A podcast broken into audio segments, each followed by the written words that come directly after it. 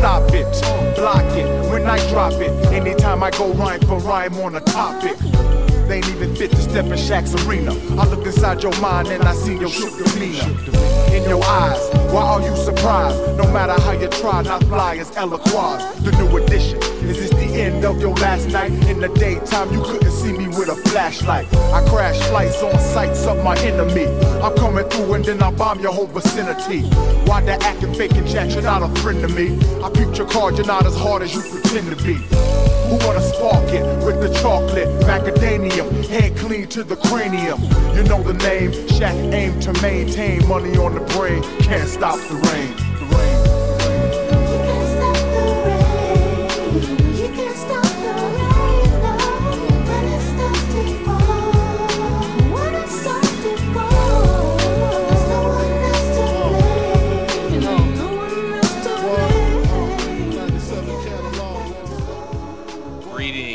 Salutations, ladies and gentlemen. Welcome back to Three Man Weave. I am Christopher Platt. As always, I'm joined by the Commissioner PC Tunney and Mr. Ray Cash.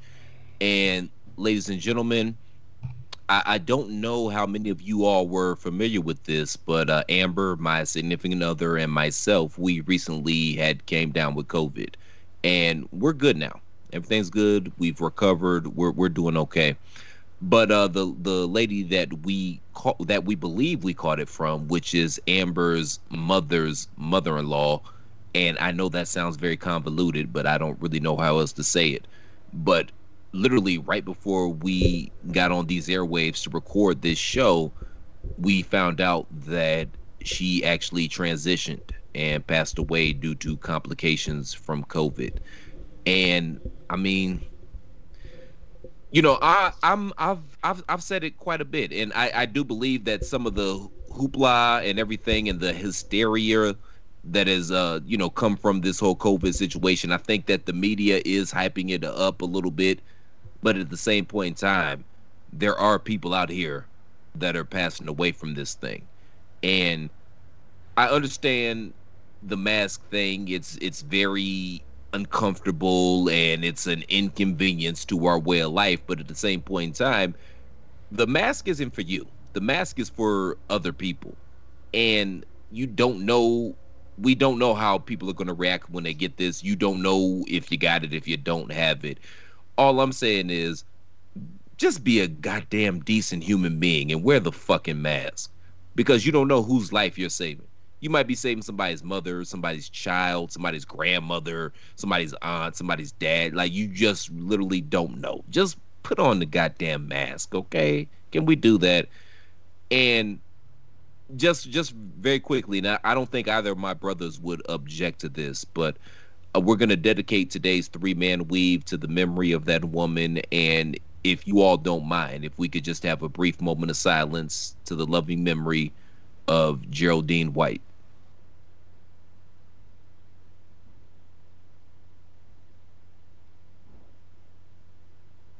Rest in power, Geraldine. You were always a beautiful woman, and you were always good to me, and you didn't have to die, and that's unfortunate, but rest in power.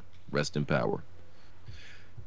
All right, moving right along here, ladies and gentlemen. Three Man Weave is brought to you by the good folks at ChairShot Radio Network in conjunction with TheChairshot.com. Always use your head. Why should you visit TheChairShot.com? TheChairShot.com is your home for hard-hitting reviews, news, opinion, and analysis with attitude.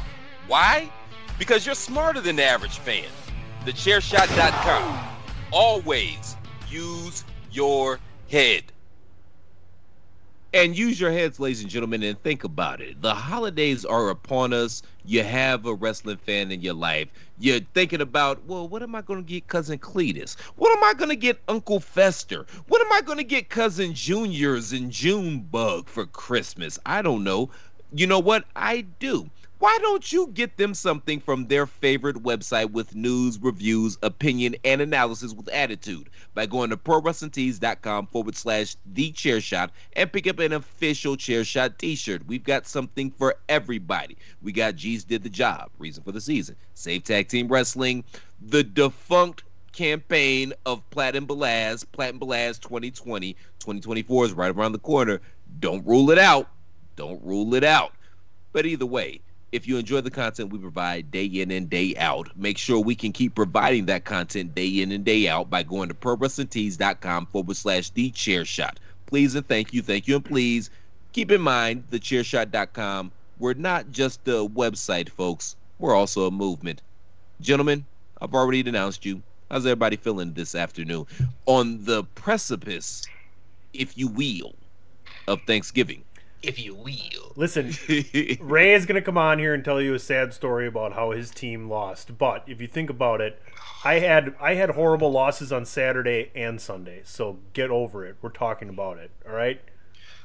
Well, if I may, first and foremost, rest in peace to Miss Geraldine. That was a very touching opening. Yeah, my condolences. Secondly, Cletus and Fester and Junebug. Cletus the football robot? Am I showing my age? Just a little bit. And you're so showing your age and, like, the region of the country you're from. Thirdly and finally, I think, as his brothers in the show, out of respect for Miss Geraldine, we should skip the football talk. Like, she wouldn't want us to talk about it.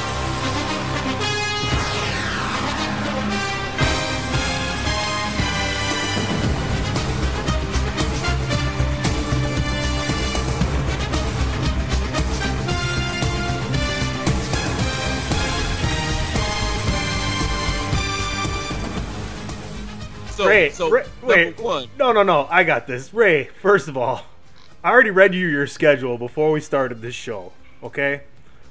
My Badgers were favored by more than a touchdown and lost by 10 points because they turned the ball over 5 times.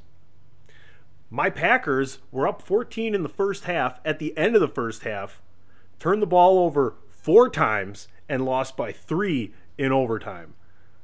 So now, even more reason to talk about I'm not done yet. I'm not done yet because I got to tell you, for you looking so sad and being miserable, there's no why. You got the Steelers next. You're coming off of a loss. It's a short week. Who knows what's going to happen? The two major things in the NFL right now, the Ravens are shutting things down because of COVID, and Joe Burrow has structural issues, ACL and MCL tears in his knee. So whether or not he can come back, that's not 100%. But as far as the Ravens are concerned, yes, you're on the outside looking in as far as the playoffs go currently. But you got the Steelers for Thanksgiving, and then you get a nice break. You know, you come back with the Cowboys, and then the Browns, and then the Jaguars, and then the Giants, and then the Bengals. You have the easiest schedule left in professional football, Mr. Ray Cash. You're right. However, we're still behind that man's team. And, like, we might as well be 0-11 right now at this point. And my name is Pitt, and you ain't talking your ass out of this shit, okay? So, number one, the real Browns coming off a win against division leader Philadelphia. We literally just beat a division leader. Yes, the NFC least division leader. Are they the division leaders or are they not, Sonny? That's the type of wins that Browns fans call. That's the type of that's what they take. Is Philly leading their division or not, sir? Yes or no? Nobody in the division is better than 3 games under 500. Okay, but who's winning the division?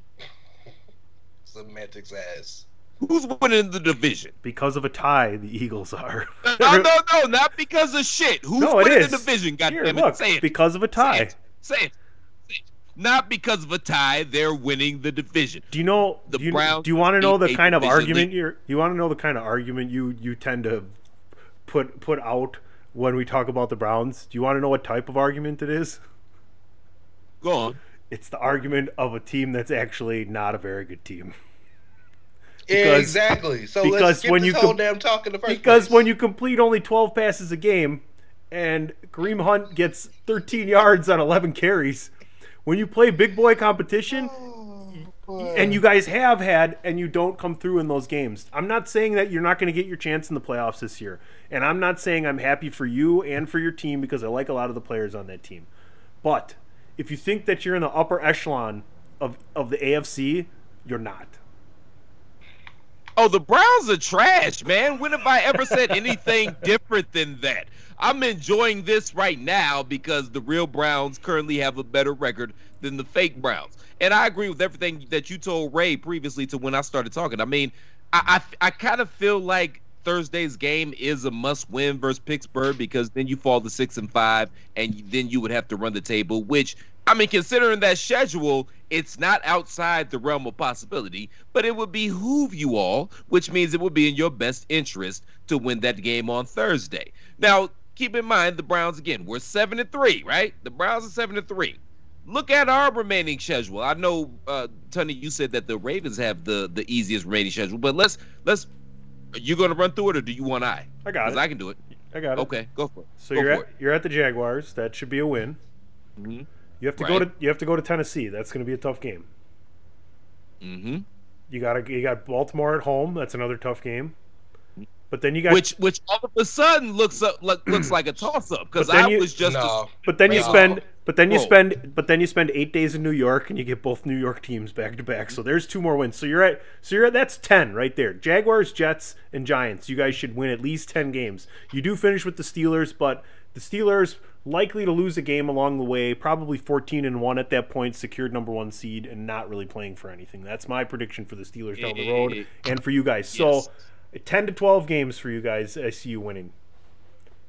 You literally just stole my entire thunder, man, because I had this whole soliloquy that I was going to come on here and say that I've been working on since yesterday, and you just literally said everything I was going to say. It's not inconceivable that the Browns could mess around and win 10 and 11 games. I don't want to live in that world, bro. Like, I'm not comfortable being a part of this society where the Browns win 10, 11 games, and they are more successful. They're not better.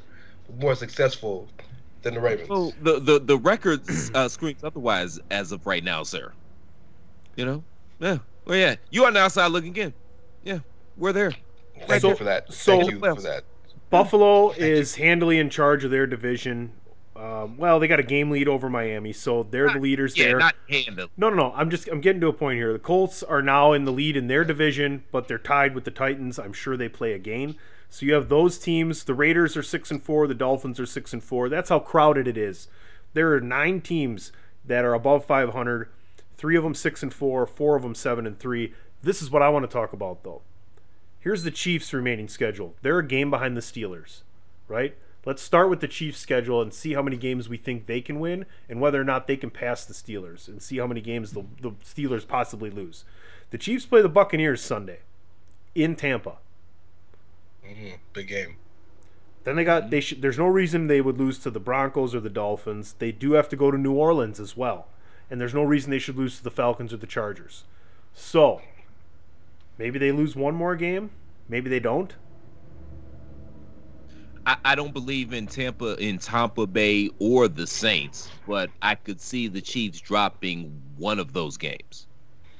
I can see the Chiefs dropping one possibly, but I think we're not giving enough respect to either the Saints or Tampa Bay, and the Chargers play them hard every time they play. Remember the last time they played? Yeah, division game. That's losable. I mean, frankly, shit, the Chargers should probably be about 8-2 right now if we keep it in a bucket and a half. Every year they lose every game less than 6 points. Yeah. And I thought it was Philip, but no, it's just maybe that team is just cursed for whatever reason. It is. Hey, the Colts are playing well, and we'll get to their big win when we flip it over to the NFC side. But here's the Steelers' remaining schedule. They're on pretty much in every other, and you'll get what I mean when I tell you the schedule. They got the Ravens, which we already talked about. Then they come home and play the Washington football team. Then the next week they have to go to Buffalo. Then they get to come home and play the Bengals. Then the next week they have the Colts, and then depending on where they're at, the Browns game, whether or not that means anything, they do have to go to Cleveland. So the Steelers don't have the easiest schedule, I would say. They have probably one of the harder schedules out of the teams we've talked about schedule-wise. But you said something earlier before we started recording that made a lot of sense to me. Are they going to shut it down after a certain point? Because they might not need to win all those games. And you know they have an aging quarterback with a messed up arm. And that has a lot to do with what Kansas City does with their schedule as well. I mean, those are the two teams that were 1-0, right? Those are the two teams that are going to finish with 1 or 2 losses, likely, maybe 3 at the most. The rest of them are already there. Oh, I just thought about something. This year there's only one bye, so they might have to play the whole season. That's what I was talking about. I mean, that one seed is huge. Those two teams going after it. That's why when we get to the NFC side, it's even more mucky. It's like kind of like the wild card situation is adjacent to the number one seed in the NFC, if you want to talk about it that way. What are you guys' last thoughts on the AFC? Well, the thing about the NFC is I think that all their teams are pretty much set. We pretty much know who's going to be in the playoffs from the NFC. It's just a matter of seeding. Now, with the AFC, I think that we can all come to the consensus that Pittsburgh and Kansas City, they're the class of the AFC, right? They're going to be 1 and 2 in some configuration. So then you go back down to that next tier. So we've got Buffalo and Miami. Buffalo's set. You can throw Buffalo in there. Buffalo may not be in the top tier, but Buffalo is easily going to be the 3 seed regardless of what happens. Okay, so let's say that then. Buffalo's going to be the 3rd seed. Okay. 3 or 4. Okay, cool. Yeah. Because I was gonna say Buffalo or Miami, and then I was gonna throw the Colts and the Tennessee in there. You know, 2 of those teams are going to get 2 of those playoff spots because somebody's got to win those divisions. So then that leaves, that's 4 seeds right there. So then that leaves 3 prospects for Cleveland, the teams that I named that, you know, aren't going to win that division. You throw Baltimore in there. You throw the Raiders in there. 3 spots for 5 teams, basically, yeah. 3s. And maybe would you throw the Patriots in there, or no, are they – it's a wrap for them? It's done for them, yeah. Okay. I think. Unless teams are tanking. The Patriots are 2 games behind 3 teams that are 6-4, and those 3 teams that are 6-4 are all tied for the last playoff berth. If you break it down, you get the 4 division winners, the best one gets the bye, and then there's 3 more wild cards that play the other 3 division winners. You end up with 4 teams in the second round. And if I'm the Browns, I would love to get that 5 or 6 seed because, the top 2 seeds, the top 2 seeds are going to be Pittsburgh and Kansas City, and nobody wants to be the 7th seed because if you go to one of those teams, it's Rap City. But if the Bills are going to get 3, and the Browns conceivably get 6, that's a winnable game. Okay, PC, I know you believe in Josh Allen a lot more than I do. Ray, I don't know how you feel about him, but I'm just saying. It's Buffalo in January. It's going to be cold. It's probably going to be snowing. And with the Browns, a team that runs the ball very well, and the defense has been playing better. Granted, I mean, they the last 3 games, they've played Oakland, Philly, and who's the other team they beat? Not either way, it doesn't matter. Not exactly a murderer's row. I'm just saying that all of a sudden in Buffalo, in the wild card, that becomes a winnable game because of the way that the Browns can run the football. I'm just saying. I just want to tell you about Buffalo. If you're wishing for Buffalo, be careful what you wish for. They have 3 losses. One of them is by 2 points to the Cardinals by that awesome, unbelievable pass from Kyler Murray to DeAndre Hopkins. Okay, they might be 8-2 if it wasn't for the Hail Murray they're calling it. They played a tough game against Kansas City and lost by less than 10 to them. They did have a bad loss at Tennessee, but they have wins over Miami, the Rams, the Raiders, the Patriots, and the Seahawks. That's great, but it's still Josh Allen in the playoffs, and I'll believe it when I see it. And that's coming from – and that's like – yes, exactly. I mean, they're not going to let him throw the ball. They're going to let Josh Allen throw the ball. They're going to have to throw the ball against Buffalo. Buffalo scores. Would you take Devin Singletary over Nick Chubb or Kareem Hunt? I would take the Buffalo Bills at home over the Cleveland Browns. How's that for you? Who gives a shit about the rest of it? In a weather game when it's going to be cold, it's going to be snowing, and the elements are going to be back. So is Cleveland. I am basically 40 years old and have watched the NFL consistently since Brett Favre became a starter back in 1992 or 3, if my memory serves me correctly. I know what the weather's like in Buffalo. I fucking live in southeast Wisconsin. I am 2 hours south of Green Bay. Okay, but you've had 20 years of Hall of Fame, 25 years of Hall of Fame quarterback play. You don't know what these mid-level ass quarterback games are about. I'm just saying. As much as I love Ray, be careful. Admit, you know Flacco was mid. Like we know what that mid game is about. Be careful what you wish for is all I'm saying. Sir, to a Baltimore Ravens fan, Joe Flacco is elite. You can't tell me otherwise. Flacco, yeah, he's tearing it up in New York right now, ain't he? Well, he's the only reason they got that. Well, did they win that? Whatever. He's the only reason they've been playing better. Okay, well, we're comparing him with Sam Darnold. Yeah, it's like, we're not talking about the Jets or gonorrhea. So the NFC playoff picture. The final thing I want to say is to Platt's point. The teams that you might think you might be able to sneak a win on if you're one of the lower wildcard teams is the Bills, but definitely the Colts are beatable. The Colts are absolutely beatable, especially Phillip Rivers in the 18th week of the season. That's a winnable game. So, I just wanted to point that out.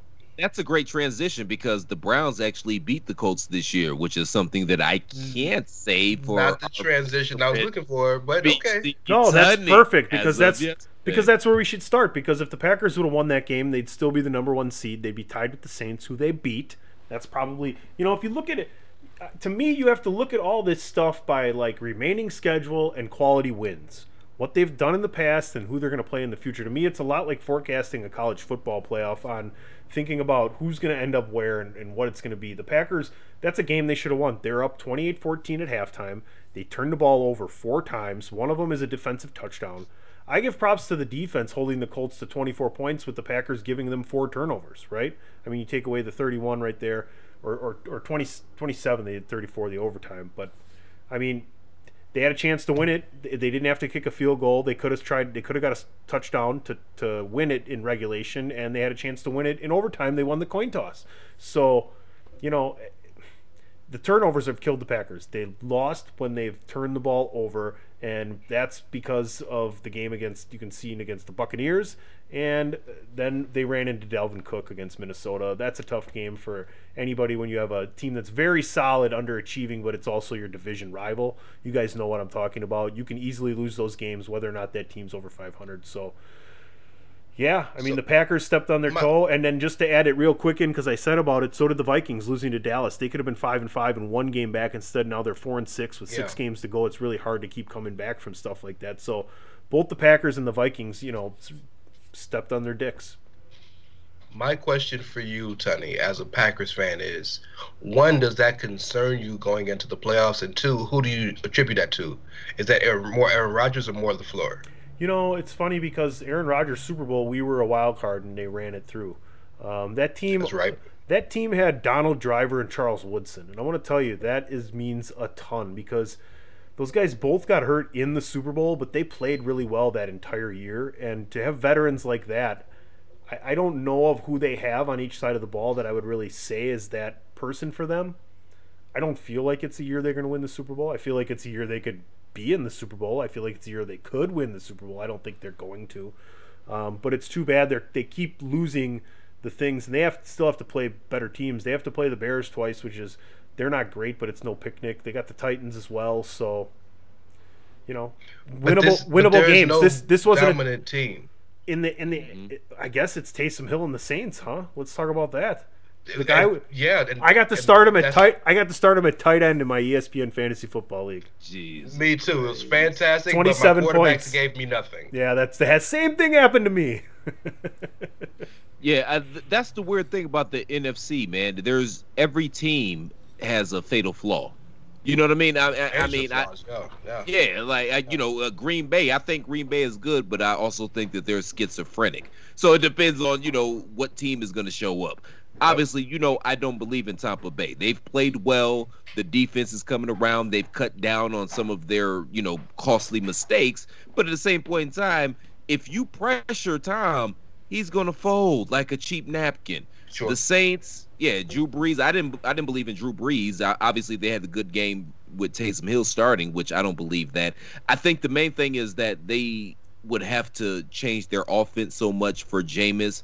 He's not a dink and dunk guy. That's why Teddy Two Gloves and Drew Brees, they operate in that offense so well because it's very dink and dunk. Yeah, you know, West Coast offense. Yeah, it's very West Coast. And if you throw Jameis in there, man, you're going to have to stretch out the field a little bit because he likes to throw it downhill. He's an air raid guy, yeah. Yeah, but we'll see how well that goes starting Taysom Hill. Who else we got? Seattle, their defense is trash. And they're... I wanna just catch you with some stats from Taysom Hill, though, that might surprise you, right? 10 carries for 51 yards does not surprise you, and I think that's something that Taysom Hill is more likely to give you than Jameis Winston at this point in his career, just to be honest with you. I'm not saying Jameis Winston isn't better than at least 12 of the starting quarterbacks in the NFL right now, all right? He's probably top 25. Jameis was never a runner. No, but I'm just saying, this is Taysom Hill's positives. This is why he's out there.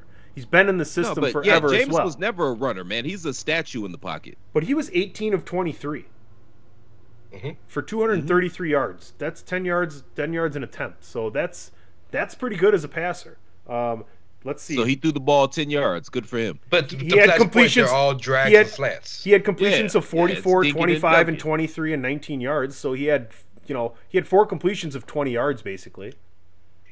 My main concern for him starting wasn't how many yards he had, how many touchdowns he threw, but could he be efficient? He proved he could be efficient. The next question is, now that they have tape on him, because he's only thrown like four passes in the game at one point.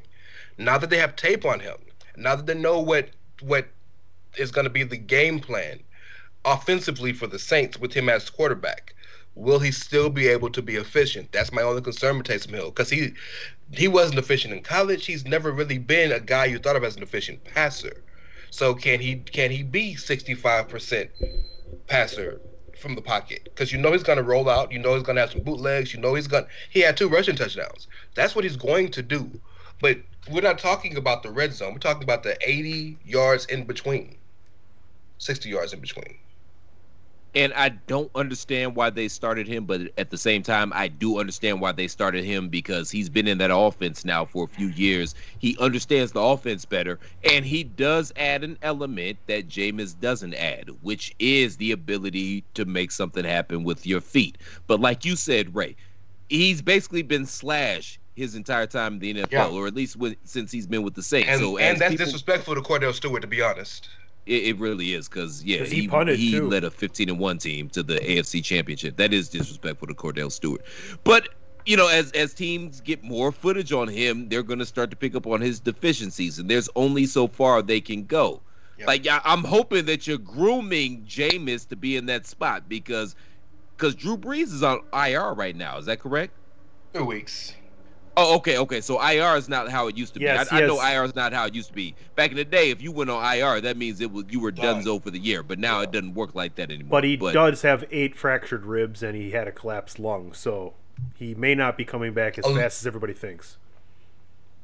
11 fractured ribs. 11. 8 on the left side, 3 on the right. There you go. It is like he got hit by a truck, dog. Like,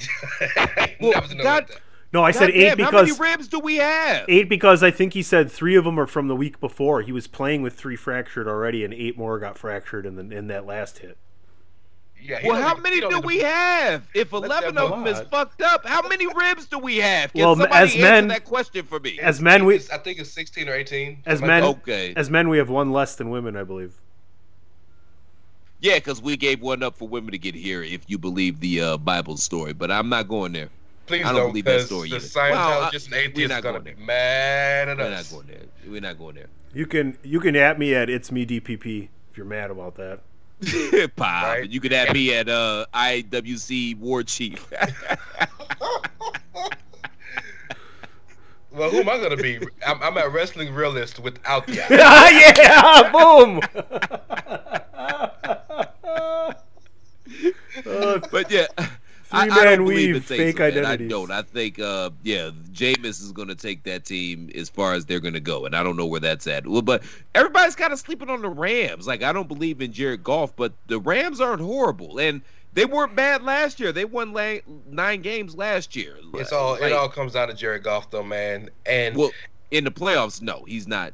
No. Exactly. So it's like, why would I believe with him in the regular season? And yes, he took him to a Super Bowl, gave him all the credit in the world, but that was off the back of that defense, and he had an otherworldly offensive year. That was like an outlier in his career. And the Taysom Hill situation is simply a shit or get off the pot situation. Taysom Hill got paid like $21 million Jameis is making like the minimum. We got to see what we got with Taysom Hill. We know what Jameis can do. That's all that is. But the West is an interesting thing, Tunney. I don't know if you were going to go to the NFC West, but that's an interesting. Here, let me run it down for you. Seattle's got one of the easier schedules as well. They do have a matchup with the Rams, but they get them at home week 16. That's what this could come down to.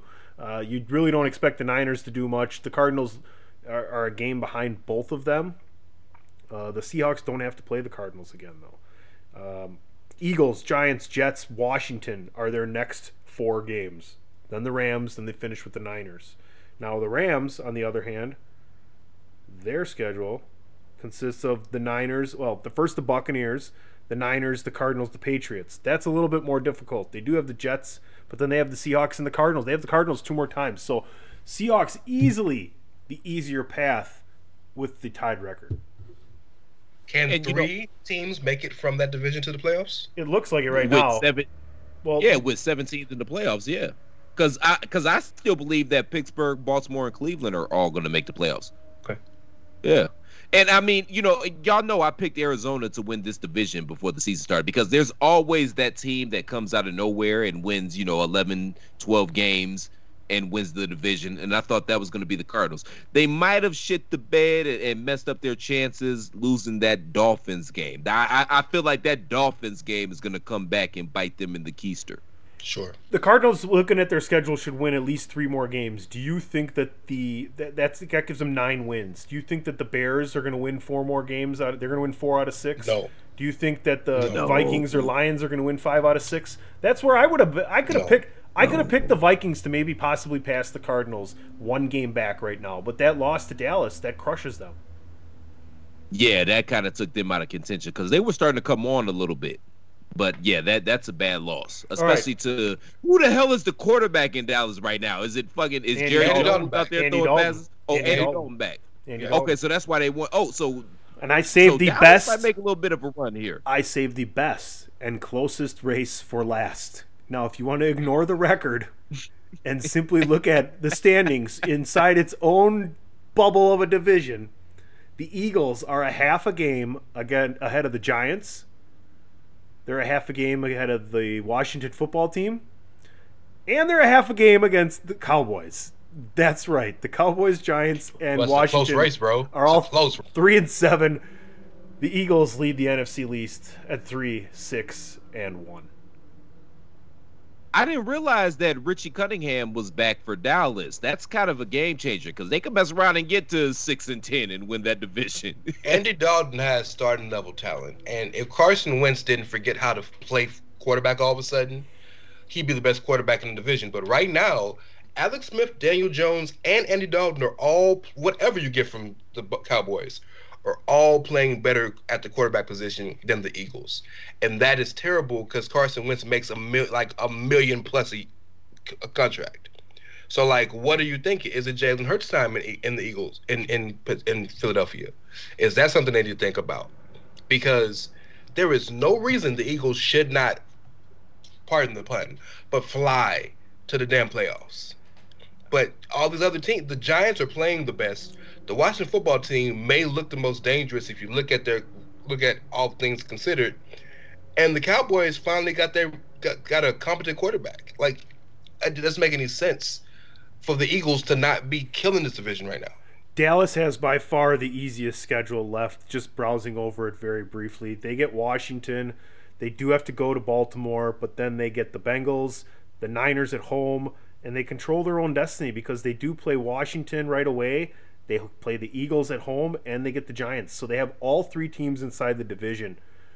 This is a team in Dallas that could easily, with 6 games left, go 5-1 here, just lose to the Ravens.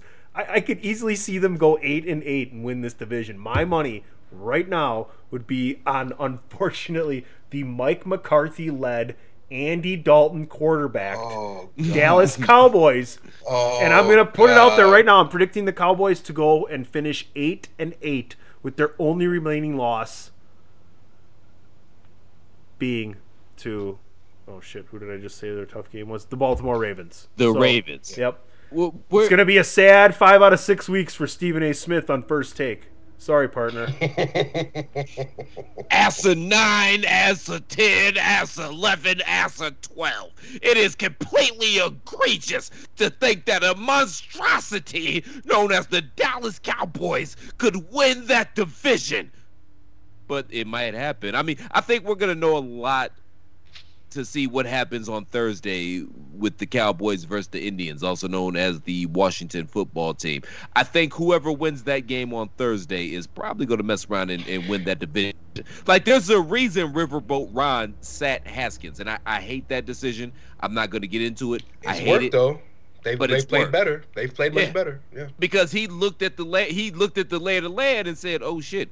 We actually got a shot in this melon farmer, so perhaps I should get somebody out there before old boy got killed, and then they brought in Alex Smith, who previously got killed. But he was thinking that they had a shot in this division because it's that trash. So I'm gonna go out on a limb here, and who cares, man? Because I haven't gotten a prediction right since I said Trump was going to win the presidency in 2016. I'm gonna say that the winner of the Thanksgiving matchup between the Cowboys and Washington, that's the team that's going to win this division.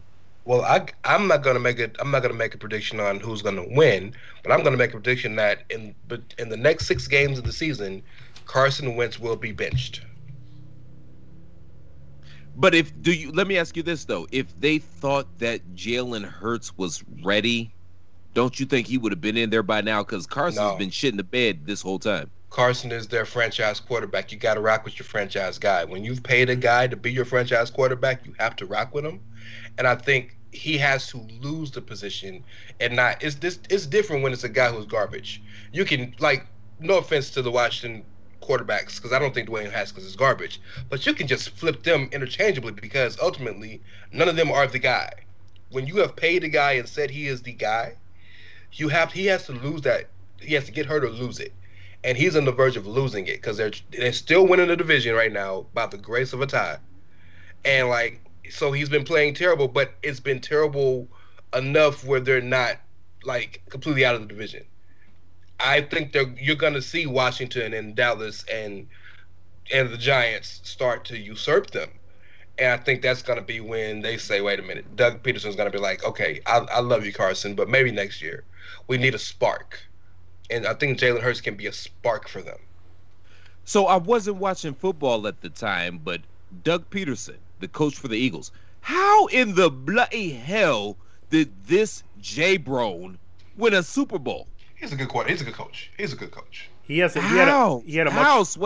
had a much better team. They've been really riddled with injuries, and they bet the farm basically on Carson Wentz being like the next between Aaron Rodgers and Patrick Mahomes kind of player, and he has flashes of brilliance like that, but the farther he gets into his career, the less and less he looks like a guy that should actually be starting for an NFL franchise.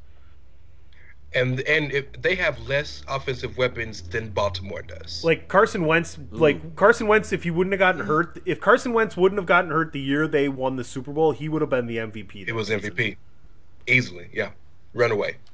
So do y'all think they would have still won the Super Bowl that year? Hard to say. That's all magic. That's all playoffs. That's all hearsay, man. Impossible question. No idea. I know that's an impossible question. Do you think the Packers would have beat the Eli Manning Giants in the NFC Championship game if McCarthy would have benched Favre at halftime like he wanted to for Aaron Rodgers? I don't like to think about stuff like that. Well, you also have 2 Super Bowls in the last 20 years, so blow me. All right, let's finish this like this. You too, Ray, so you could blow me as well. Let's finish it like this. My team. Well, you can keep wishing for championships and blowjobs, all right? Who doesn't? Championship wishes, and maybe this week's episode will be called Championship Wishes and Blowjob Dreams. You just described Pat Mahomes' life right now. Oh, for sure. All right, guys, let's close out this segment by saying what we're looking forward to on Thanksgiving besides the football and picking these games. So let's pick the games first. We're going to do the over and under. Next week we can all gloat at whether or not we were right. We'll go around the horn, and then lastly we'll tell everybody what we're most looking forward to this coming Thursday, Thanksgiving, food, family, fun, everything in between, and football. 4 F's, right? All right. The 12:30 Eastern. And 5 F's. Well, there you go. 5 F's. Yes. The 12:30 Eastern time game will feature the Detroit Lions, as they do host the Houston Texans. It is probably the least important game out of all of the games, definitely the least important game, possibly of the week. Over under 51.5. Houston is minus 2.5. What do you guys got? I got this game on in the background while we're finishing up our food. Listen, just on. And every now and again, the only reason this game is important. This game is important to uncomfortable boyfriends and relatives over at other relatives' houses, so that they have something they can focus on when they don't want to talk to the people around them and they feel very uncomfortable. At least there's Houston and Detroit. Fine, give it to me. It's better than Aunt Nancy over here. I live in Houston. It's important to people here, sir. Yeah, but that's it. Every NFL. Okay, so 31 out of 32 cities, 2 out of 32 cities are excited about every game. Okay, get over it. There you go, basically, yeah. And Stafford's not playing this game, is he? No, he's playing. He's playing. What's your pick, Chris? What's your pick?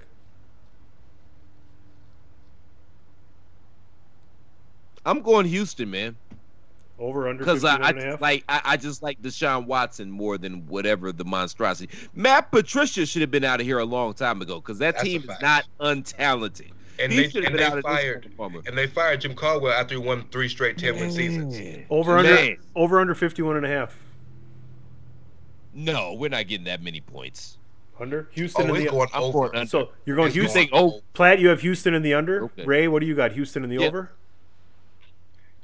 Houston and I have Detroit in the over for sure. First and foremost, on over under. I'm picking Detroit to win. Yes. Okay. Both teams are terrible defensively. It's gonna be a light show. Shootout. You guys are both over. What's the spread for the game? 2.5. Houston's given 2.5. You both have the over though, right?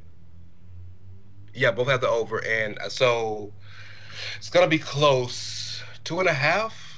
I guess I gotta go. I gotta go with Detroit because they're gonna win by field goal. All right, I'll take Detroit in the under.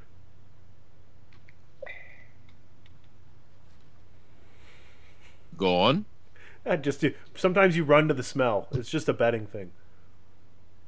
I ain't mad at you, bro. You're probably right. Yeah, I can dig it. I mean, I haven't bet money on legitimately bet money or had betting money interest in football for probably well over 15 years, but I've paid attention and made picks for the last 15 years. And this one, I don't know, just feels like a Detroit at home. Houston's happy coming off of a win. They're not a very successful team. They're not necessarily interested in winning.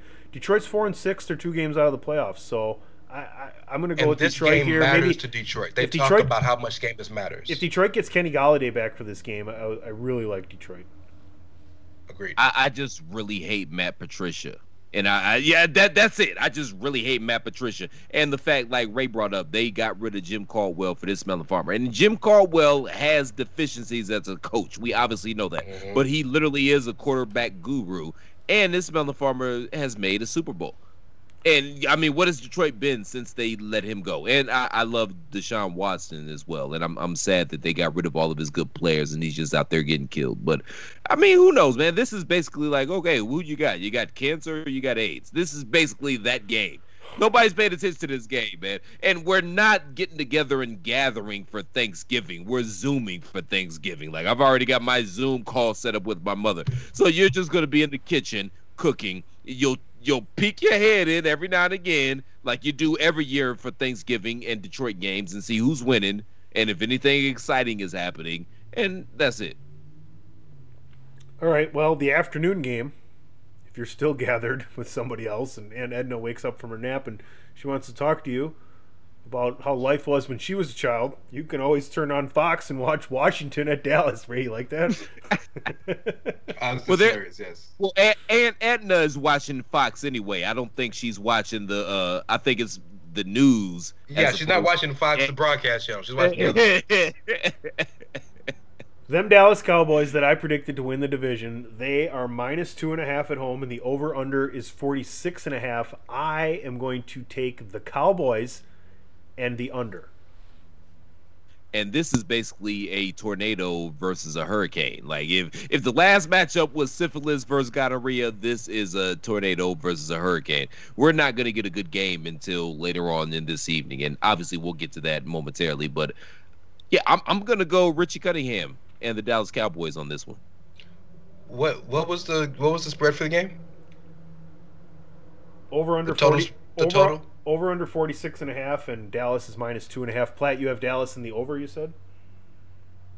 And it sucks because Washington has the coach, but the Cowboys got the quarterback. Yes or no? You do have Dallas in the over? What's the what is it? Give me the over again. Give me the under over again. There's people just yelling at their phones right now that they can't believe that you can't remember what I said 30 seconds ago. Just the gamblers are yelling right now. And everybody that's yelling right now, you could blow me, okay? I got a ball for each of you. Once just again. Wait your turn. Go ahead. Shit. 46.5. 46.5. -2.5. I'm going to go over because both of these teams are trash, and Dallas's defense is trash. Washington's defense isn't trash per se, but I'm just going to go over. Under in Washington. Thanks, Ray. Thanks for paying attention. We said it like 6 times. If I didn't pay attention then, it's a problem. Well, yeah, and it took you 6 times to pay attention, and then you got it. And then you off like, oh, yeah, I know what's happening. Nah. Here you go, Chris. Baltimore over under 45.5. Pittsburgh -4.5. There you go. It's right there. See it? There you go. That's a fair spread. I'm taking the under, and I think Baltimore wins this game because they have to. This game means a lot more to them than it does Pittsburgh's. They have to win this game. So I'm going Baltimore, and I'm going the under. Because y'all know these Baltimore-Pittsburgh games, man. They're hard-hitting. They tend to be low-scoring. And, yeah, I'm going Baltimore here with the under. So my heart says Baltimore in the over. But my head says these are the type of games where Pittsburgh wins. So I'm going to do something I never do, and I'm going to pick with my head and say Pittsburgh in the over. Really? Yeah. But these are those games, the damn Antonio Brown and his fucking hand. These are the games that happen to us where we need it.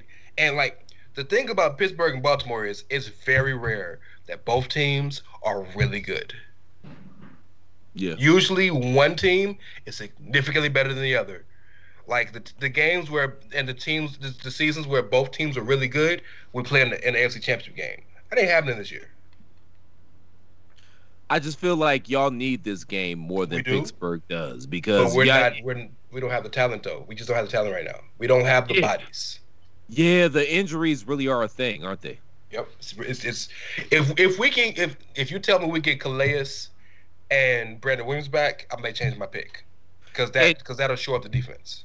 And I clowned you last week talking about your injuries. I said, cry me a fucking river. Everybody's injured at this particular point in time. But the injuries really are a thing for y'all. It really is. Like, y'all are really out here short man. And clearly the league has caught up to Lamar. But at the same point in time, y'all don't really have a lot of bullets in the chamber right now. So do you see a scenario where Baltimore does not make the playoffs? No, we're too talented for that. If you think about it, and this isn't a bias thing. If you think about it, we had the one loss where Kansas City beat our ass. Given that there's a Kansas City deficiency in Baltimore's mindset right now. We get that. I mean, but defending champs, there's no shame in that. Absolutely, but like they do something to us other than the other team. But every other game we've had, we lost a one possession game to Pittsburgh.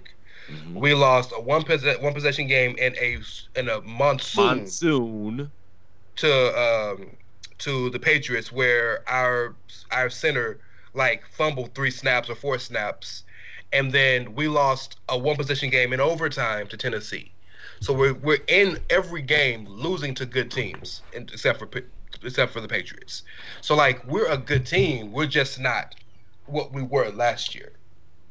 So this is what gives me pause for the cause. And I hate to be – I don't want to be that hyperbolic guy because every single week the sports journalists and the pundits and stuff like that, they overreact to everything that happens on a week-to-week basis in the NFL.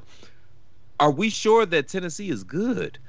I mean, that defense is trash. Obviously, Henry is a beast, and, you know, they don't really put Tannehill. It's kind of like on the Browns side of the game, just like Baker. Tannehill's the same thing. They don't put him in a position to fuck shit up. But are we sure that Tennessee is good? Because I don't know. Well, there's good and there's playoff ready. They're playoff ready. I don't know if they're good, but they're definitely good enough to make the playoffs.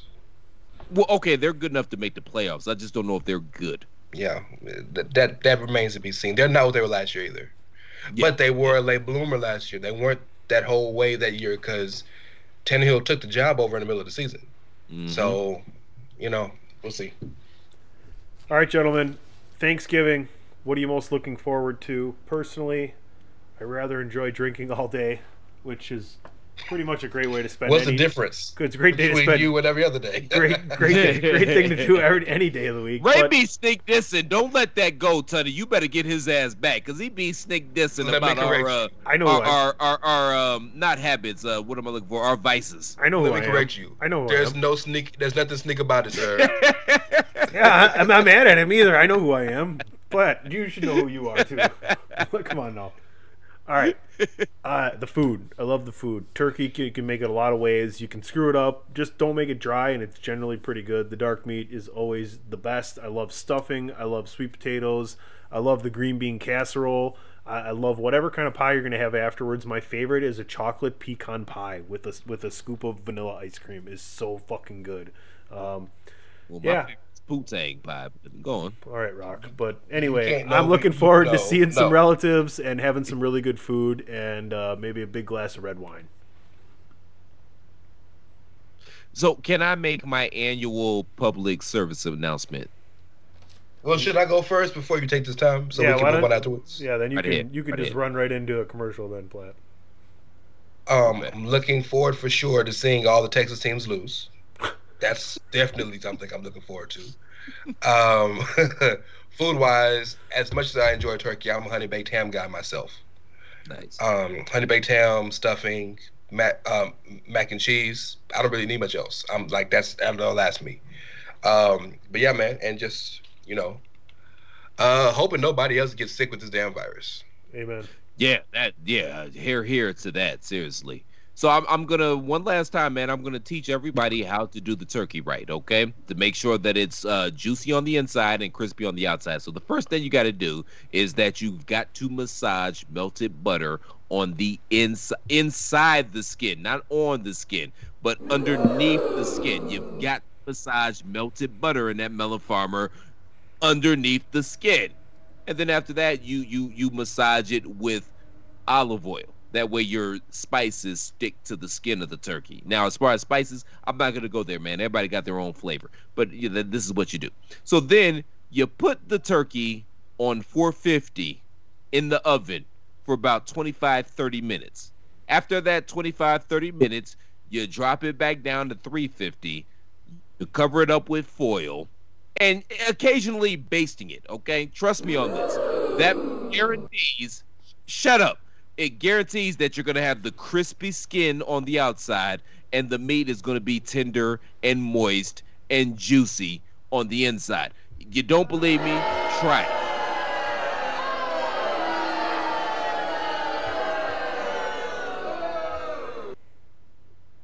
No. So, fuck with that fuck.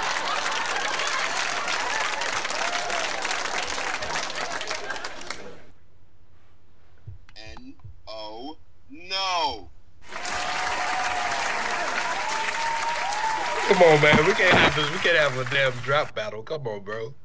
But all jokes aside, man, trust me on this. And I also have to make my annual public service announcement, all right? Don't add extra shit to the macaroni and cheese. Macaroni and cheese does not need your help. It's macaroni and it's cheese. Don't put bacon or eggs or any other goofy shit that you could possibly put in the macaroni and cheese. Let it be what it is. It's macaroni and it's cheese. The only thing I can tell you you can put in your macaroni and cheese is if you know how to make macaroni and cheese with lobster in it. That's it. That's the one. That's it. And if you can't, don't do it. But if you can, please do it. But that's it. That's it. Who fancy ass making lobster mac and cheese for fucking Thanksgiving? Oh, that's the thing, man. That's the thing. That's the thing. It's good as hell. Yeah. Yeah. Who doesn't love lobster? Think about it. Instead of the drawn butter, it's the mac and cheese, and then you have the. It's not. You know, you gotta be. Don't be that rubbery fucking lobster. You might as well not even put it in there. But if you have it real tender and nice, and you know, almost like a piece of fish when you bite into it with the cheese, and then the different texture with the noodles and the mac and cheese. Oh, then you got the crisp on top. I don't know. I don't mind a little bit of like crumbled bacon on the top of it, but that's just me. But I agree with everything else. Yeah. Who doesn't love lobster? The damn lobster's dying for your ass to eat them. That's who don't love it. Oh, yeah, because the turkeys are all copacetic right now. Hey, did you see the Red Bull commercial? Only reason turkeys got ate is because they didn't get none of the Red Bull. All right, folks, happy Thanksgiving from everybody here at Three Man Weave. Be safe and enjoy the beginning of the rest of the holiday season. We will be right back with a lot of NBA talk. Promotional consideration paid for by the following. Sierra Hotel, India, Echo, Lima, Delta, Shield.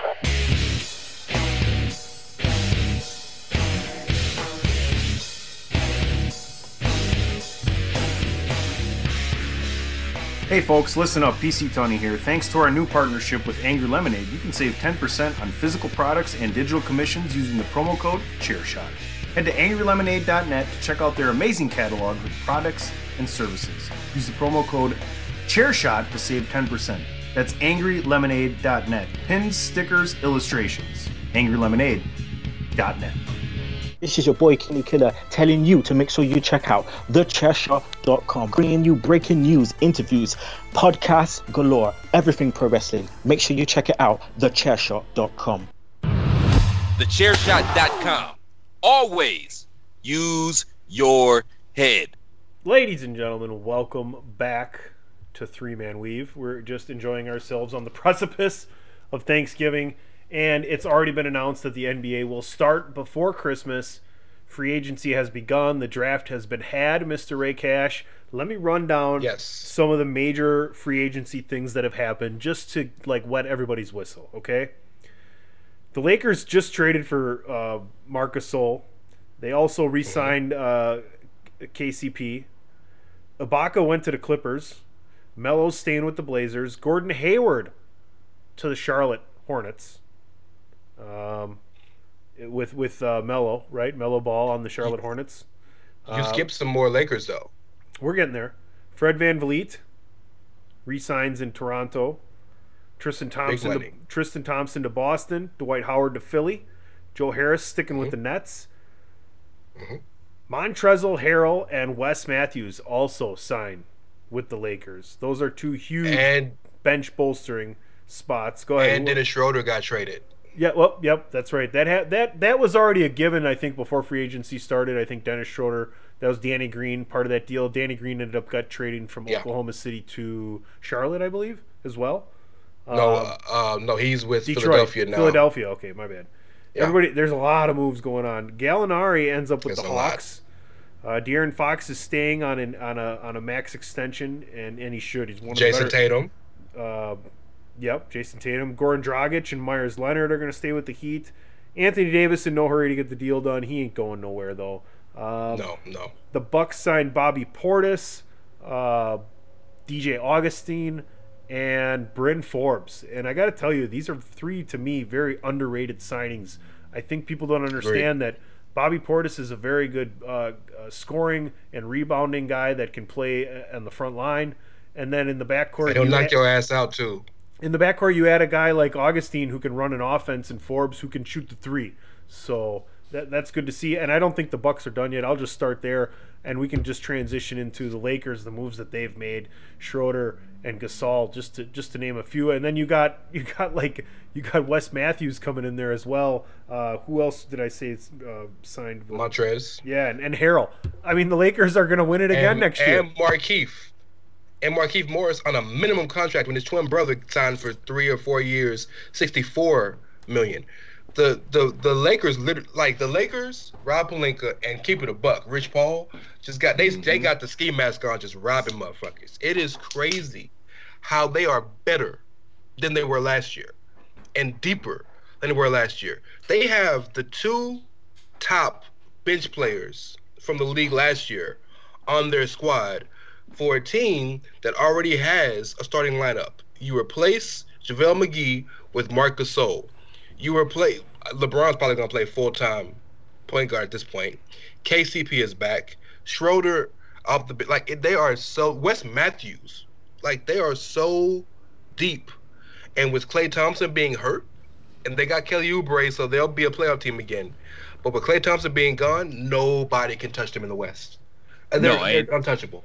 No, and that's funny, man, because you kind of stepped on my point, but I guess great minds think alike. I mean, with the moves that they've made, bringing in Montrezl Harrell, bringing in Schroeder, and the Gasol trade that obviously it's official like a referee's whistle at this point in time. They literally just locked up the title again because they shored up all their deficiencies. They literally shored them up. You bring Schroeder in. That's a guy who they thought that what's the guy, Kyle Kuzma, he was going to fill this role. A guy that you can bring in as the first or the second guy off the bench that can give you buckets. You bring in a better J.R. Smith. Yep. Better J.R. Smith that can stretch the floor a little bit and play a little defense. You brought in Montrezl Harrell, which is an athletic big that can run and jump, protect the rim, rebound, and can get you a bucket. And young, and can get you a bucket in the post. And we're bringing in Marc Gasol. I don't know what they're going to do with depending on what they – But depending on what they do with Rondo, that's Rondo's the second best pass. Well, then he's the second best passer on your entire team. Absolutely. Yeah, Rondo signed with Atlanta. Okay. And sneakily, Atlanta's got a good squad, but I know we're talking about the Lakers right now. The landscape of the West has drastically changed, and not just because of the Lakers, but the Clippers are on the verge of imploding. The Rockets are going to be done because both Harden and Westbrook want to be gone, and will be gone, I'm assuming, by the end of the year. And you didn't mention, but the Rockets signed Christian Wood, very underrated acquisition. The Warriors aren't the same without Klay, even though they'll be a playoff team because they got Kelly Oubre to kind of play like mini Klay, for lack of a better term. I'm interested to see. I didn't mean to cut you off, brother, but I'm interested to see what Wiseman does, because I think Wiseman has the opportunity to come in and have an immediate impact in this league, just because of his skill set, especially and he went to the right team. He needs to be Tyson Chandler. If you listen to guys like Kendrick Perkins, they think he can come in and be an 18 and 12 guy. I'm not so sure. I'm not so sure he's going to see the ball that much. I think he can definitely go out there and get 12. I think his goal should be to get 12 rebounds and 3 blocks every game. And when the points come, and just say, Steph, what kind of donut do you want tomorrow morning? And Wiseman seems smart enough to do it, though. I've listened to interviews with him. This is a smart kid. This kid knows basketball. He's a gym rat. I think he's going to be really good. I think he's going to average 2.5 blocks and 10 rebounds. I don't know where the scoring is going to be at. I'm not really sure what this Golden State team is going to be like. I don't think Andrew Wiggins would be on Golden State still if Klay Thompson didn't tear his Achilles. He would. Because Andrew Wiggins plays a better role. He's a more talented version of what Harrison Barnes was in a few years ago. But the points are going to. This is where the points are going to come from. Harrison Barnes. They're not going to run any plays for kid. He's going to get nothing but run and jump, dunks, and his best friend is going to be Draymond Green, because Draymond Green is such an underrated and sneaky good passer. Watch a lot of the times Draymond Green will get a rebound and tap it to the big for a wide-open dunk. It's going to be 4 of those a game. The kid's going to get 16, 18 off of just being there. I've said this before many times to many people, and please don't take this the wrong way. It's mostly comedic and slightly in a look through a heterosexual man's eyes at women, but trust me, I respect women, okay? Every woman's great until she's not, unless she's your mother. Just like Draymond Green's your best friend until he's not. Agreed. Ask Kevin Durant. Agreed. Agreed. And Kevin Durant will tell you to this day, that's one of his favorite players he's ever played with. He's also the reason why he left. So you're right. You're absolutely right. He is definitely he is the number one guy on the list of, I hate you when I play against you, but I love you when I play with you. Mm-hmm. And along with Patrick Beverly, who else is on that list? Pat Bev is at the top. Maybe even Westbrook, because for some reason too, people talk about it, they love him, but they shall be happy when they get away from him. So we've all hooped at different places, right? I mean, we've all been consistently going to open gyms and different parks and been in different rec leagues and played in organized leagues and everything else, and that's a very true statement, because I can tell you, not only have I played with and against people like that I didn't like until I played with them, I've very much been that very person as well, that people hated me when they played against me until they played with me, and they went, I wouldn't rather go to war with anybody else. And that's just playing against competitors most of the time, as long as the sportsmanship is there after the game. Oh, I'm sitting next to one right now, my cousin. Could have been in the league if he would have stuck with it, but yes, he is the most... I'm sure he appreciates you yelling at him like that. He knows what it is. But, he's the guy, you want to fight him when you're playing against him, but if he's on your team, you feel fearless, because he'll go through hell for you. And it's a lot of players like that in the league, but Draymond Green has made a Hall of Fame career out of that shit. It's amazing. Basketball is interesting like that, man, because I've literally been in situations where I'm playing, just recreational ball. You literally come to blows with a melon farmer. But at the end of the game, y'all go to the bar and get a beer together. Basketball is interesting like that. I don't know how many sports are like that. Well, fighting sports are like that. You see how many fighting sports where the guys hate each other. And it's all this contention going into a 6-month build, and after the fight, they hug. Because there's something about going through a war with somebody that only you guys can understand. Yeah. Yeah, that's fair. While we're on the West, I don't know if I'm going ahead of myself, Tony. If I am, I apologize. But I know far and away nobody can touch the Lakers. But I think this is an interesting year for kind of those mid-level younger teams, like Portland, like the Jazz, like the Nuggets, like the Mavericks, right? Like Minnesota, if you want to keep it a buck, where they can really make some headway, because the old heads are kind of falling off, other than the Lakers. And I think they can really make some headway and really do some damage if they really get their games together. Well, let me ask both of you guys this, man. I want to go around the horn, because Stan Van Gundy, he was hired as the Pelicans coach. Is that correct? Love it. Love that hire. Go for it. Yeah,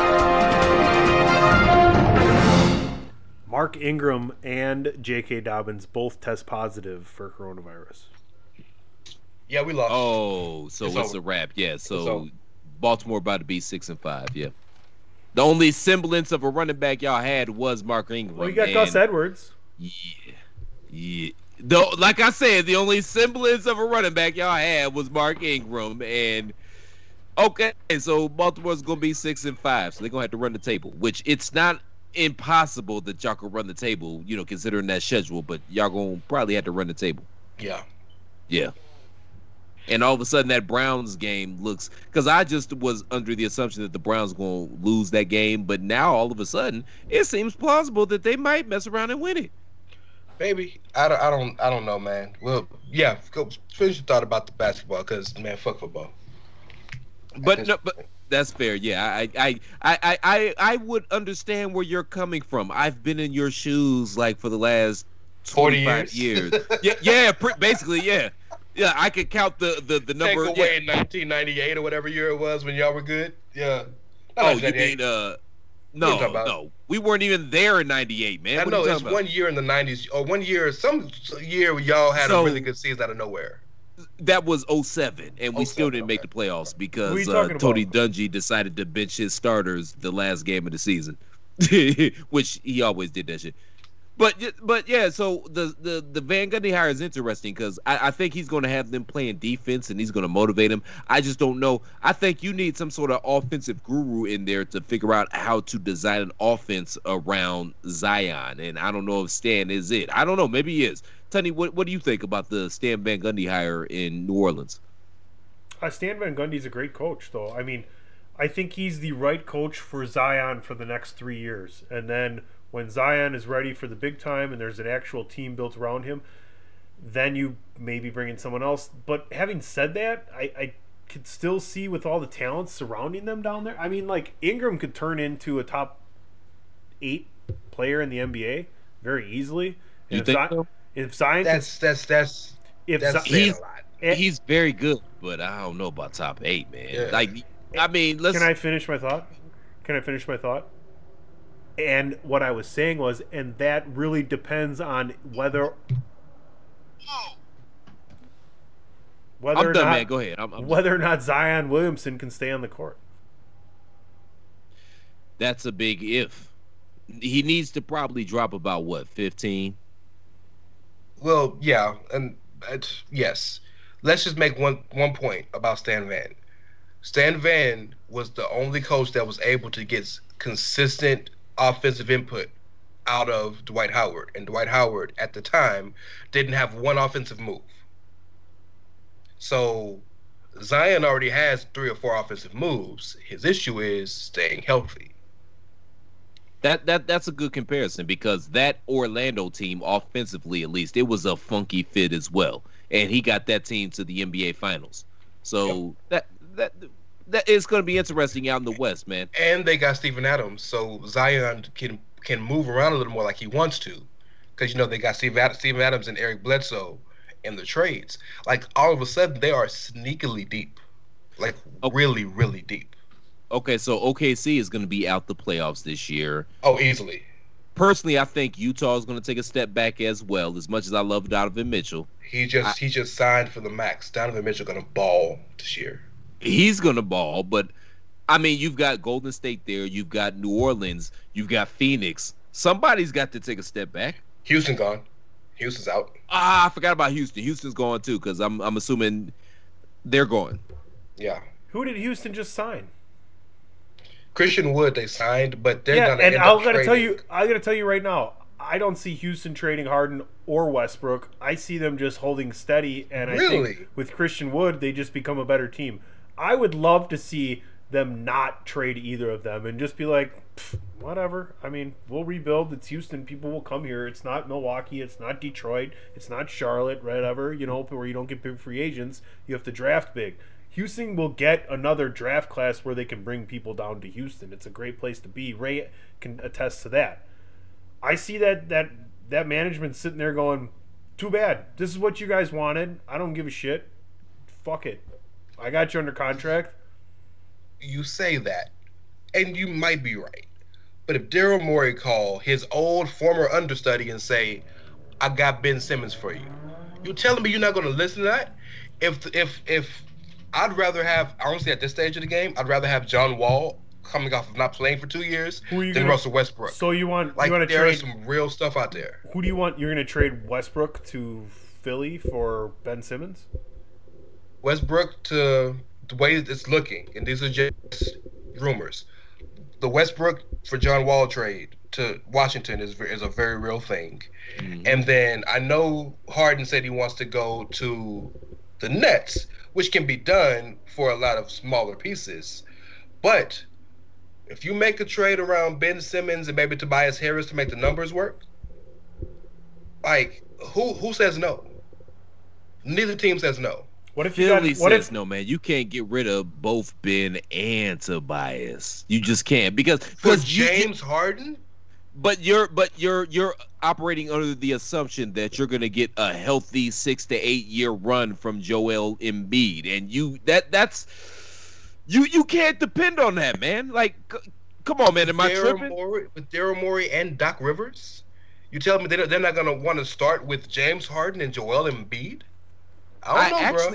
If I'm Houston, Simmons, or Doc Rivers rather, is going to be good for Ben Simmons. I've heard Ben say it out of his own mouth that he needs a Melvin Farmer that's going to get in his ass like a wedgie and push him. It wasn't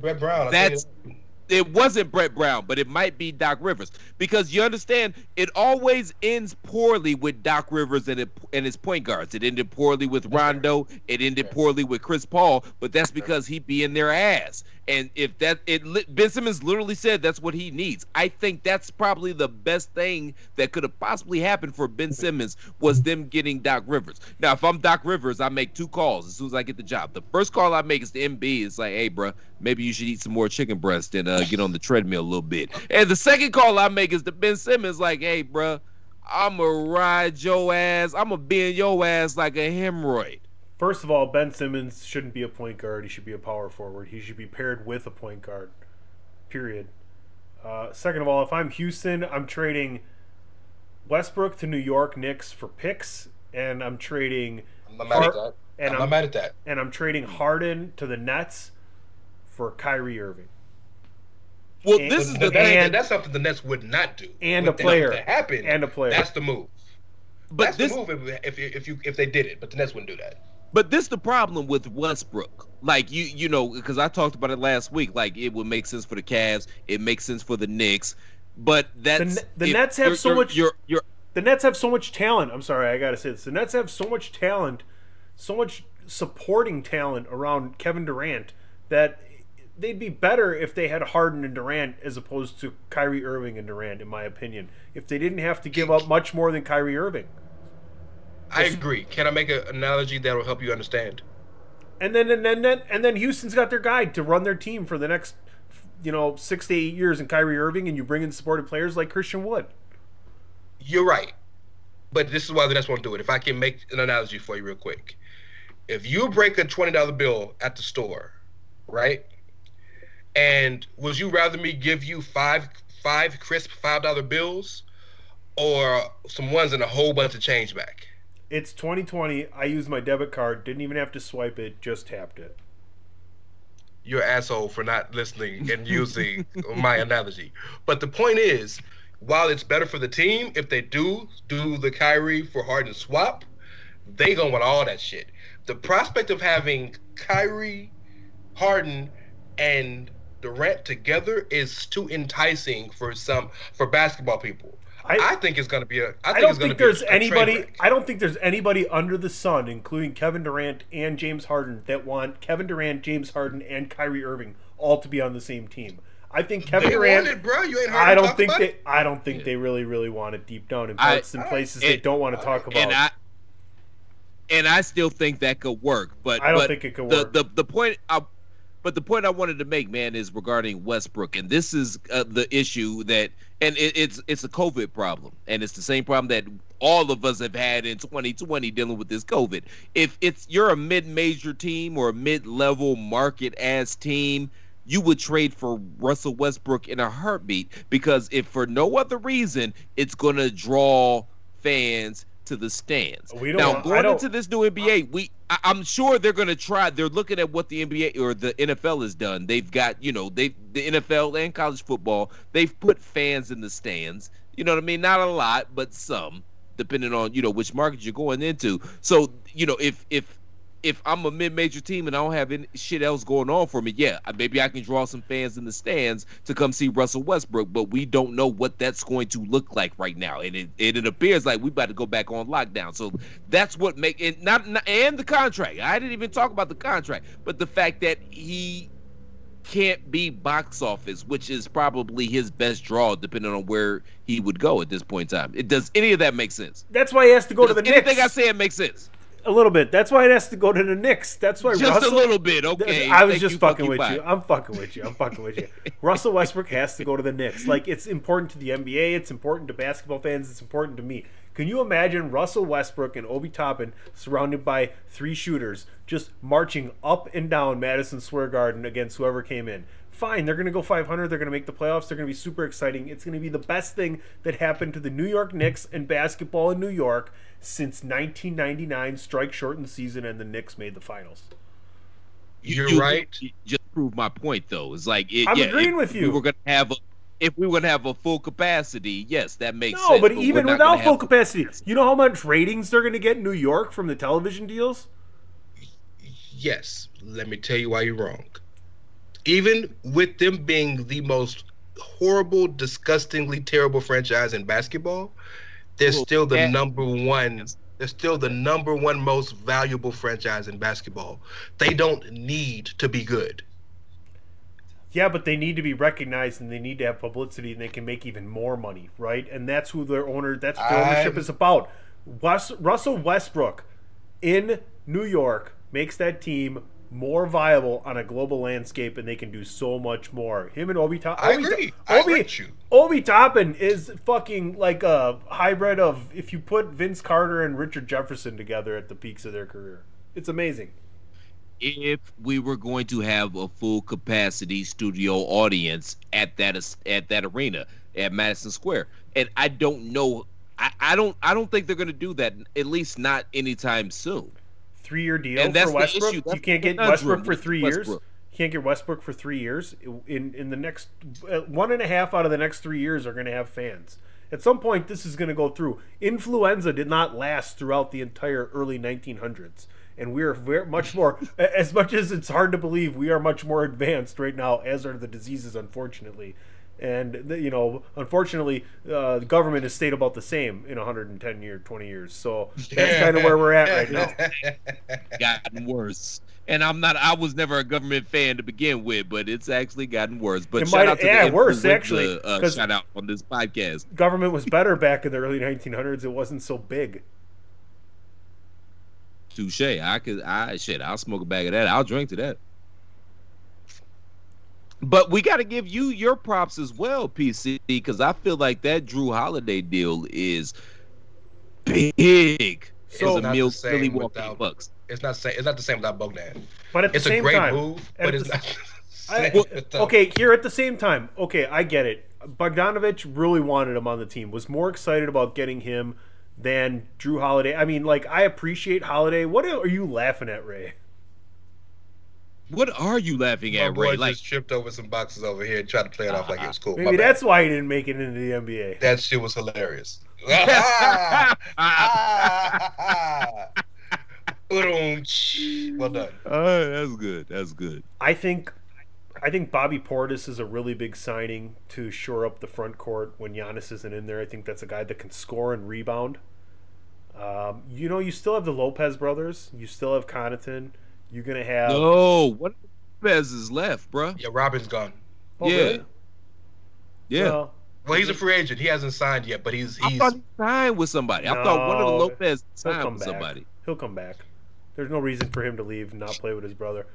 But at the same time, you got DJ Augustine back there. You do have Corver coming back. You do have Sterling Brown.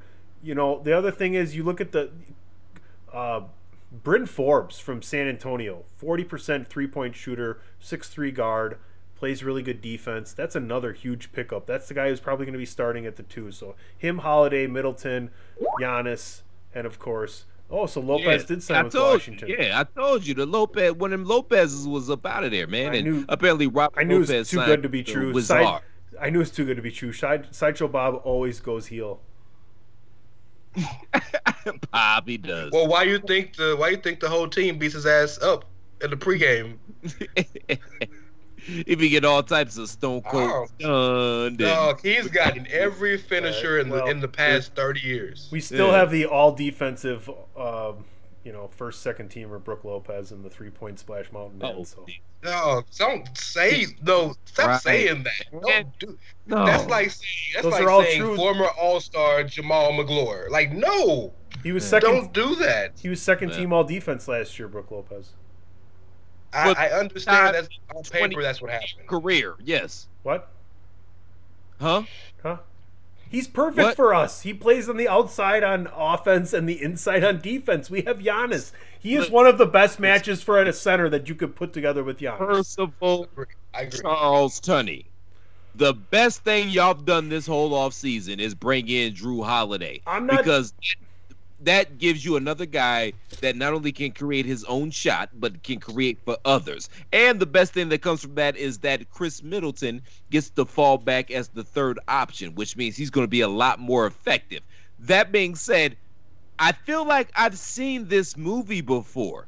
This feels like when the Cavs signed Mo Williams back in the day. And that's disrespectful. And LeBron's like, yo, if you're gonna play in Cleveland with me, Mo, hold on. No. You gotta let me finish. No. Just wait. LeBron, when Mo Williams came to Cleveland, said, "We ain't having that no more. You're gonna have to shave your shoulders when you're out here on the floor with me." I'm not. That's funny. Yeah, I'm not shitting on Drew Holiday. Drew Holiday is exponentially better than Mo Williams. Drew Holiday is a all-star caliber point guard, and he just kind of gets lost in the sauce because there's so many talented lead guards out here in the league. But what I'm saying by that, just real quick, what I mean by that and why I think I'm having Groundhog's Day right now is you arguably have the best player in the league. And you're doing everything you can to try to make sure that he stays in this small market town. And you bring in a guy that you think is going to help. And you're going to watch this team every single night. And you're going to say, oh, yeah, Drew does make a difference. And you're going to look at these other guys that are around him. And you're going to see them play well every now and again. And you'll be like, okay, yeah, I see them. And they're talented and this and that. But ultimately, you're going to come up short. And he's going to leave. I've been here. I know that. I thought Sasha Pavlovich was going to be a fucking somebody. Like, I've been here before, man. You're here. Comparing where you're at. You're comparing the Hawks with the Bucks? You're crazy. Oh, the Cavs? The Hawks. Oh, you're talking about the Cavs, sorry. Bro. The Cavs? Well, the Cavs suck. They had LeBron James. That's it. The teams are a lot more similar than you think. That's what I'm saying. Thank you, Ray. Although the Bucks are exponentially more talented than, like, them 07, 08 Cavs were. Like, they rock about the same. No, I'm talking about like the 09, like the teams where they got Mo and right before he left, and then they tried to get dusted off Shaq. No, not even close. Boobie Gibson. Yeah, shoot it, Boobie, shoot it. This team's way deeper than that and has been for a while. It just can't win in the playoffs for some reason. That's what I thought too, sir. That's what I thought too. So, okay, I got a question for y'all. If I could bring it back to a more pointed, like, macro basketball discussion. No. That's been our show, guys. We'll see y'all later. I'm kidding, man. Please. I think we all can agree that the Lakers have destroyed and killed free agency so far. Yes.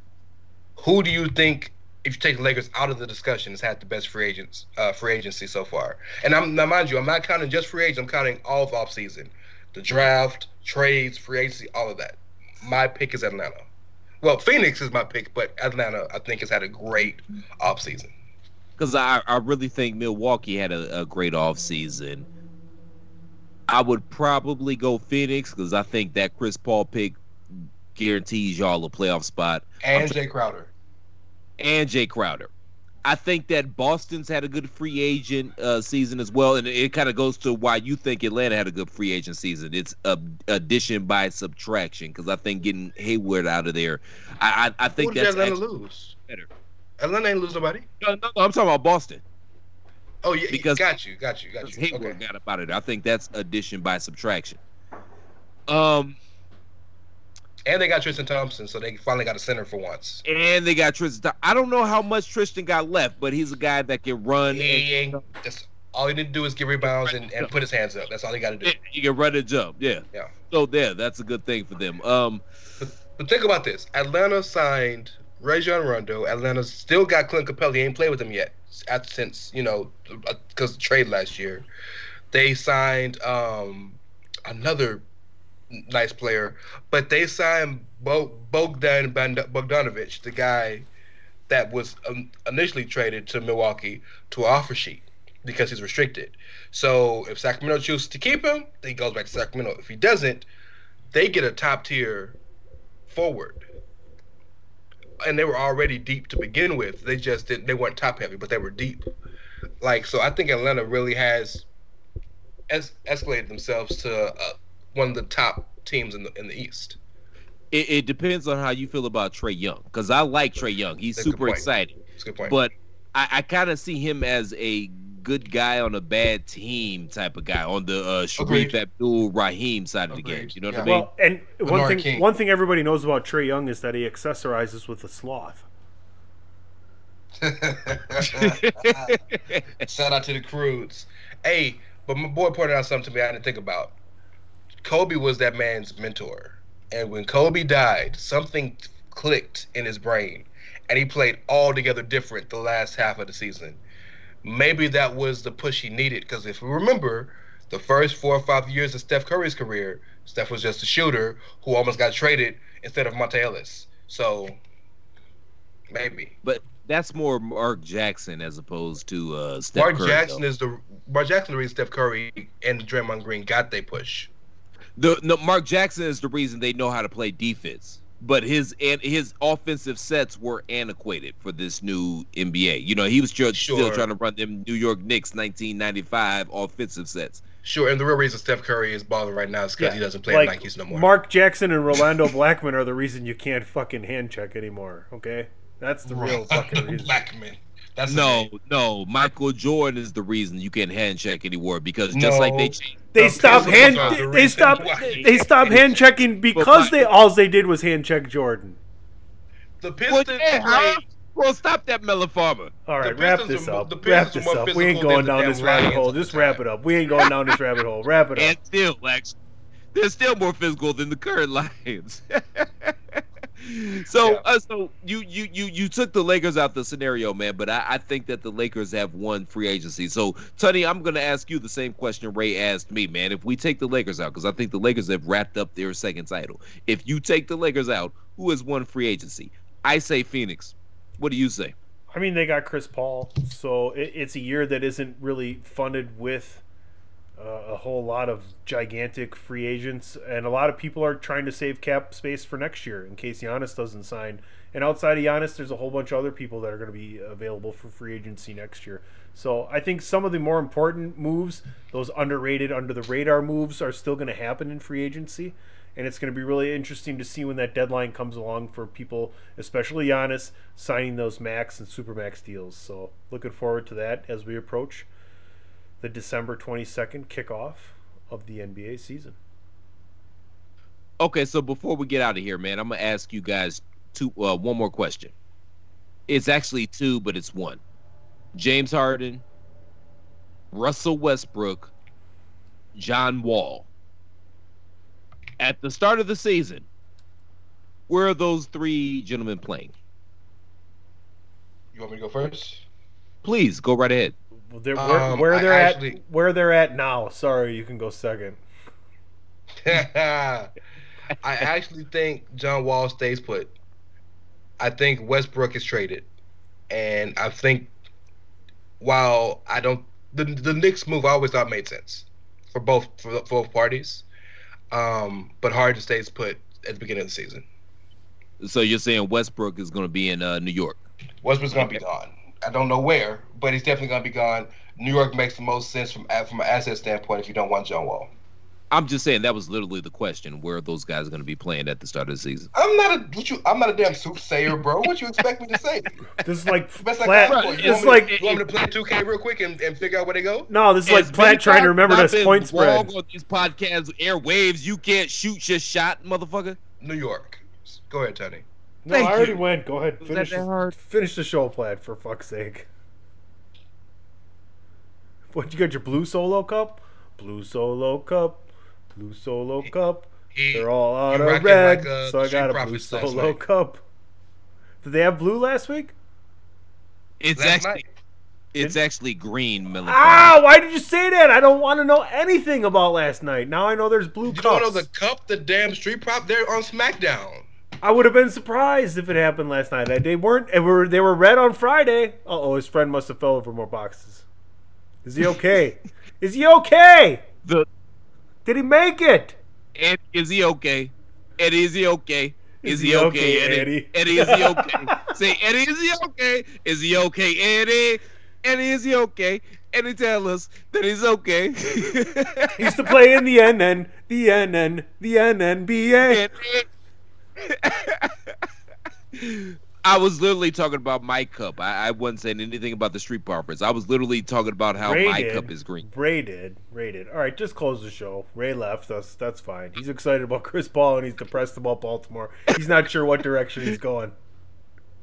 Fair enough. Again, ladies and gentlemen, man, if you're making the mac and cheese at your Thanksgiving, don't put eggs or any other bullshit in it. If it's not crab meat or lobster meat, don't do it. You all can find me on Twitter at TheRealCPlatt, but more importantly, make sure you all go to ProWrestlingTees.com/TheChairshot and pick up an official Chairshot t-shirt. We literally have something for everybody. We've got Save Tag Team Wrestling, #journalism. That doesn't just extend to wrestling, you know. You could talk about the the dearth of journalism in the sports world, in the political world, in the political realm. Like, journalism is at an all-time low at this particular point in time. It is what it is. We've got G's Did the Job, which is the reason for the season, and many, many other cool-ass designs. I've said it before. I'm going to say it again. If you appreciate the content we provide here at TheChairshot.com day in and day out, the best way to make sure we keep providing that content is by going to ProWrestlingTees.com/TheChairshot and picking up an official Chairshot t-shirt. Please and thank you. Thank you and please. Mr. Tunney, where can they find you, sir?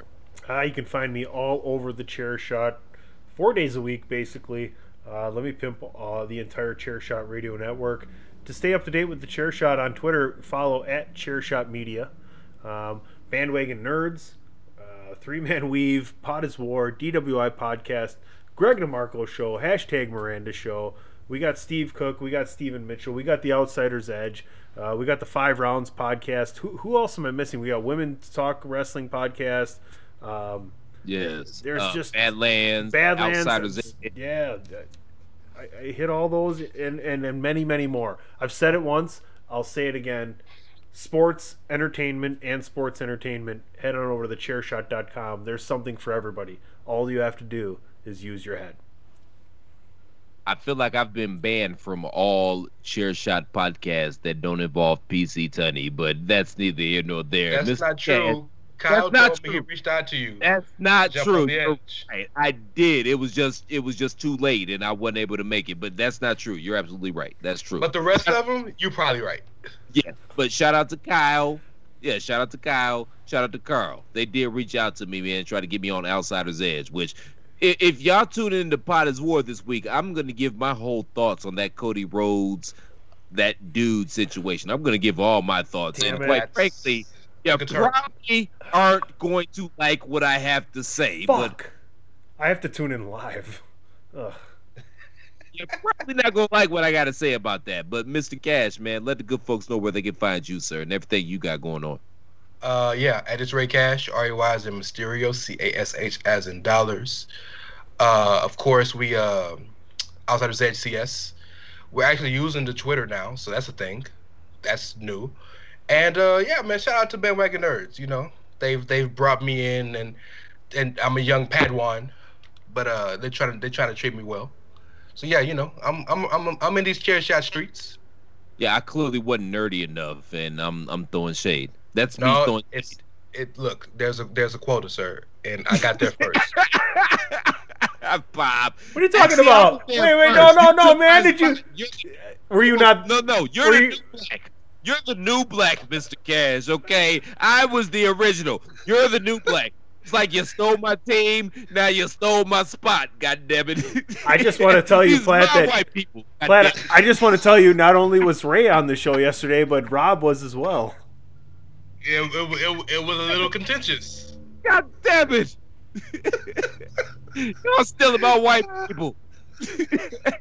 There's no white people out for all of us, bro. Clearly it's not. Y'all chose to steal mine. Go get your own. God damn it. Get your own. I'm about to steal Tunney from you too. Yeah, it's working. It's coming. Next thing you know, DWI featuring Ray Cash. I'm like, what the fuck, G? A winner is you with DPP and Ray Cash. I'm taking them all, bro. Hey, man. Pot is War with Andrew Belaz and Ray Cash. I'm taking everything. Oh, Platt, you don't have to be on this week. It's fine.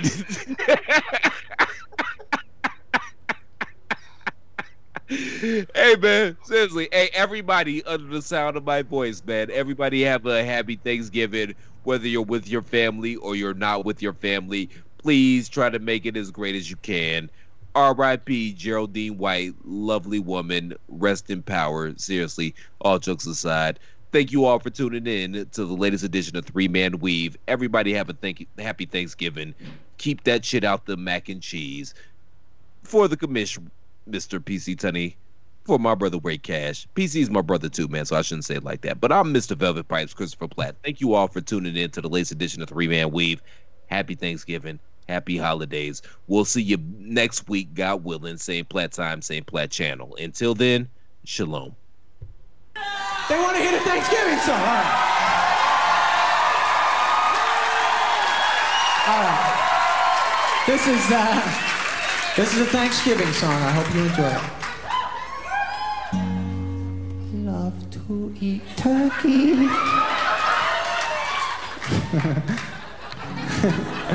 Love to eat turkey. Oh, I love you. Love to eat turkey, 'cause it's good. Love to eat turkey like a good boy should, 'cause it's turkey to eat so good. That clapping's messing my head up, man. I appreciate it, but I was trying to think of the next line. I'm like, all I hear is clapping. Here we go. Thanks anyways. Turkey for me, turkey for you. Let's eat the turkey in my big brown shoe. Love to eat the turkey at the table. I once saw a movie with Betty Gray. TheChairshot.com. Always use your head.